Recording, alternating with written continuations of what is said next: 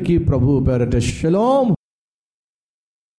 దినములు అనేక సార్లు ప్రార్థన ఖచ్చితంగా చేసేవాడు బైబుల్ని ఖచ్చితంగా చదివేవాడు ప్రభు కొరకు సాక్షిగా జీవించాలని ఆశపడేవాడు విచిత్రం ఏమిటంటే రక్షణ అనుభవము లేదు.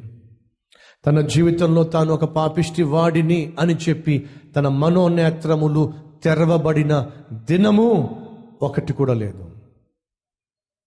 తన తండ్రి పాస్టర్ గారు తన తల్లి ఆత్మీయురాలు అలాగే క్రైస్తవ్యాన్ని స్టార్ట్ చేసేసి పుట్టుకతోనే నేను క్రైస్తవుని అఘోరించాడు ఒక సంఘానికి కాపరిగా ఉన్న సమయంలో ఒకరోజు దేవుడు మహాకృపను బట్టి ఆ వ్యక్తి యొక్క మనోనేత్రాలు తెరిచాడు. ఒరి బాబు నువ్వు ప్రార్థన చేసినంత మాత్రాన భక్తుడు కాలేవురా. బైబుల్ చదివినంత మాత్రాన భక్తుడు కాలేవు.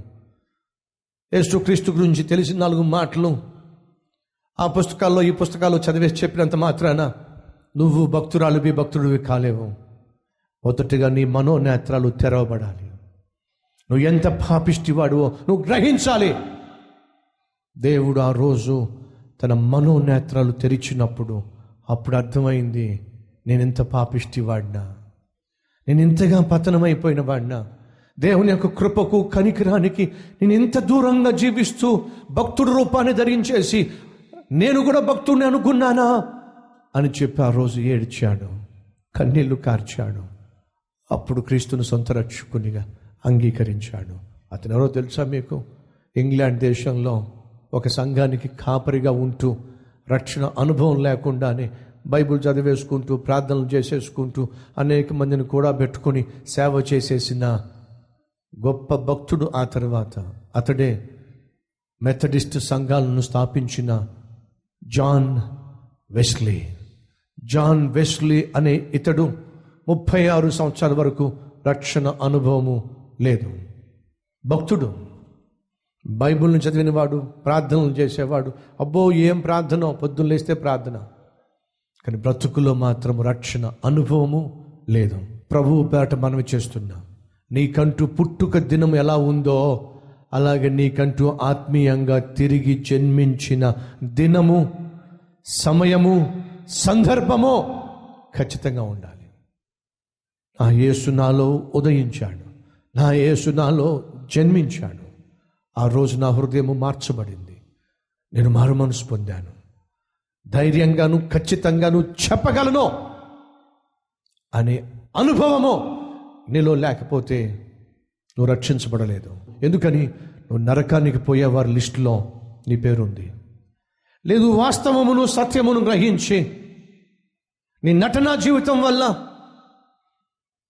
నీ నామకార్థ క్రైస్తవ్యం వల్ల ఇప్పటికే నువ్వు నలుగురు మధ్య నవ్వులు పాలయ్యావని నీ భక్తి నిన్ను రక్షించలేదని ఒక క్రీస్తు మాత్రమే తన రక్తములో నిన్ను కడిగితేనే నువ్వు నూతన వ్యక్తిగా మార్పు చెందుతావని ఈ రోజైనా గ్రహించి మోకాల మీద పడతావా? లేకపోతే నువ్వు నరకంలో ఊడి పడతావు. ఆ రోజు రాకుండా ఈరోజు మోకాల మీద పడతావా? లెట్స్ ప్రే ప్రార్థన చేద్దాం.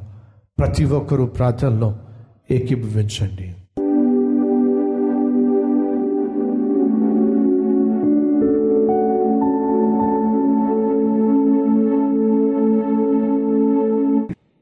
పరిశుద్ధుడవైన తండ్రి శిలువలో నీవు కార్చిన రక్తము ద్వారా కడగబడి పరిశుద్ధపరచబడి నీతిగా జీవించుటకు పిలువబడిన మమ్మును నీ చేతికి అప్పగిస్తున్నావు.